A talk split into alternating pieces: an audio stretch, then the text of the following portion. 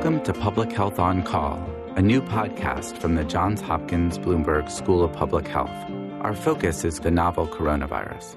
I'm Josh Sharfstein, a faculty member at Johns Hopkins and also a former secretary of Maryland's Health Department. Our goal with this podcast is to bring evidence and experts to help you understand today's news about the novel coronavirus and what it means for tomorrow. If you have questions, you can email them to publichealthquestion at jhu.edu. That's publichealthquestion at jhu.edu for future podcast episodes. Today, I'm speaking to Dr. Lisa Cooper, professor at Johns Hopkins in the schools of medicine, nursing, and public health, and director of the Johns Hopkins Center for Health Equity. Our discussion centers on the challenges that the coronavirus pandemic poses to vulnerable populations we also discuss how the field of health equity is critically relevant to informing the public health and medical response. Let's listen. Dr. Cooper, thanks so much for joining me. Um, you have spent your career studying equity and health, and now we have a pandemic uh, where it's very clear that the uh, illnesses and the challenges are affecting different people in different ways. From your vantage point, um, what, what's really important for people to know? Well, I think it's really important for people to know that there are certain groups in our society that are at much higher risk of doing poorly during this pandemic. You know, that we are all at risk, but we have uh, certain groups of people who, because they are already at risk for poor health, um, who will actually end up facing a lot of more struggles to, to to stay healthy at this time. So so who's on who's on that list of groups that you're particularly worried about? So this list, of course, includes uh, older persons, as we've heard a lot about. It includes uh, ethnic minorities, people who live um, in poverty or uh, have low wages and low income. Um, there are people who have a lot of medical and mental health conditions and people with disabilities who really require a lot of uh, care and um, you know a lot of focus on their health anyway. So i want to explore a little bit why those groups of people are at greater risk from the the pandemic and i don't mean the biological reasons. You know it appears that older adults um, are much more likely to get serious illness and even die from covid-19 but really the non biological reasons why they're at risk, the social, economic, and other reasons why they're at risk. Um, where, where do those start?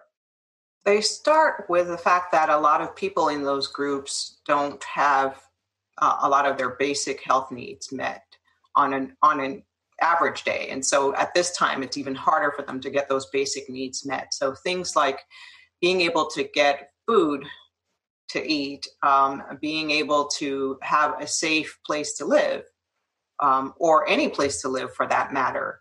And, um, you know, just being able to get things like their medications and things like that, and other uh, services that they might need in order to stay healthy. So we have people who don't have those basic needs that are, um, that are being met at the time during their normal everyday lives but now when we're all finding it harder to to do those things they're having a hard time. People who don't make a lot of money can't afford to go shopping and stock up on groceries you know? You know people who are homeless don't have anywhere to stay inside and, and be sheltered at a time when we're asking people to remain distant um, to keep social distance and you know to shelter at home. So those are some things. So, so those are really some basic, basic things. So, being able to have a, a place to be on their own and in a safe place. People don't have that; they're more likely to get get COVID. If there's um, inadequate food, um, then it's very hard to to be on your own. You have to go out and try to find food, and even then, you may be at increased risk of getting sick if you're malnourished. Um, let's talk about healthcare access because um, you know there's a lot of attention to testing and the need to get people who are uh, sick into care as quick as possible so they're not in the community infecting other people um, the different groups that you're talking about do you have concerns that they won't be able to access the healthcare system to get what they need uh, for COVID 19. Yes, I really do. I, I think people who don't have health insurance and don't have a regular primary care provider are going to be struggling to figure out where they can go, where can they turn for help uh, if they feel like they're they're getting sick and getting symptoms of COVID. There are people who are immigrants who are afraid, for example, of law enforcement uh, coming out to get them, and so they're going to also avoid healthcare uh, at this time. And then, you know, so you have people, you even have young adults, for example, who don't um, frequently uh, see doctors, who don't have a regular doctor that they can reach out to at this point in time to get advice. So you have lots of people like that. You also have people who work um, low wage jobs who are afraid to take the time off to go and get health care because they're afraid that they're going to lose their jobs. And so they might avoid seeking health care because of that. I know you've done a lot of work on trust of the healthcare system and the relationship between um, uh, different communities and uh, their doctors and their their healthcare systems. You know, this is a moment where many hospitals you can't go through the front door. There's a special door now. You know, people are going to be wearing incredible protective gear. I mean, I think it's a going to be a frightening place for people who know hospitals really well at times. You know, how will that play into the ability of different communities to get healthcare when they need it? I think it's going to play a huge role. I mean, so here's why you mentioned that people might be intimidated by seeing all these, you know, barriers to getting into healthcare facilities, people wearing masks, um, people wearing hoods over their heads, all those kinds of things. But even before that, I mean, I think just uh, because of this sort of mistrust of of institutions, not only of healthcare and um, research, but also of institutions broadly, based on past experiences of discrimination and even current kinds of uh, uh, experiences of discrimination in the society. People may not even believe the messages that they're hearing on TV or on the radio. They a lot of I've heard, you know, people asking questions, people from these underserved communities asking questions about whether this disease is real or whether it's some sort of hoax or you know there's some sort of conspiracy theory around it that it was invented in order to um, make the situation worse for certain groups of people. So people have their their mistrust of uh, even the news and what they're hearing about what they ought to be doing.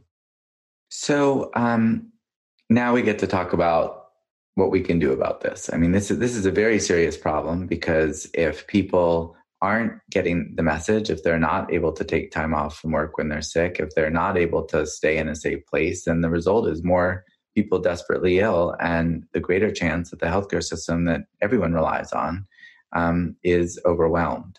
So there's a real urgency, um, maybe even a special especially a, a, special urgency now to really address some of these longstanding challenges. Um, what do you think can be done? Where do you start? Wow, yeah. So there, uh, there, it can seem completely overwhelming, but you know, I would say that um, first of all, it's important for those of us that are in healthcare and in public health to begin to reach out to people in from those communities, to reach out to leaders of community based organizations to find out what some of the concerns and needs and fears are and uh, to express our solidarity with them and to be sincere about that. I think that's really important. I think it's important for us to work across sectors. So we need to work with people in housing and work with people in um, the public safety uh, sector, work with people in the the faith sector. You know, use all of those uh, resources that are available to us to try to reach these groups that might not normally be coming into healthcare or public health, but might be experiencing some of the challenges we talked about earlier. And those organizations and sectors may have the ability to access those individuals and those groups uh, much better than the healthcare or public health sector would normally have. So I think it's really important for us to engage in those kinds of conversations uh, with those groups and be respectful, listen, and and, and communicate very frequently and clearly with those groups and even in many cases use trusted agents. So not necessarily rely on ourselves as being the experts but also you know talk with people who are from those communities and who are familiar with those communities and who have the trust of those communities and have them to communicate the messages uh, around you know disease control and what behaviors people need to engage in and where they can go for help. And would it also be uh, important to work with those groups to figure out ways to meet the needs of people um, that maybe others haven't thought of at this point? Absolutely. I mean you know the they can help the health and public health sector figure out how to get food to people when, when where they need it and when they need it. Who needs this help? Uh, they can help help us identify who is at risk based on where they live or becoming exposed to this uh, disease. And then you know worse even worse like causing more people to become ill. Now the healthcare system itself is a special challenge because you can't really have visitors you know, um, because they're really cutting down on visitors to reduce the chance that the whole, you know, hospital gets contaminated.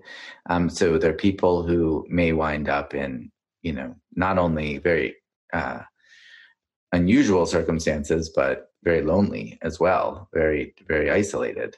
Um, you know, what what do you think healthcare systems can do to to address this? To be, you know, demonstrating compassion and empathy you know, and making a connection with people who may be quite, um, you know, quite scared and reluctant to to seek help. Right. I mean, I think that's such an important point, and I think one of the first things we can do is to is to listen to people and is to show them that we actually care and are hearing their concerns and um, you know again sort of um, I think reinforcing with them that that the policies that are in place right now are difficult and acknowledging um, what a difficult time it is, being empathetic to people's uh, fears and concerns, um, validating that, but then at the same time, uh, letting people know that there are really important reasons for doing this. And, and letting them know when it is we're open or flexible to certain things that they might need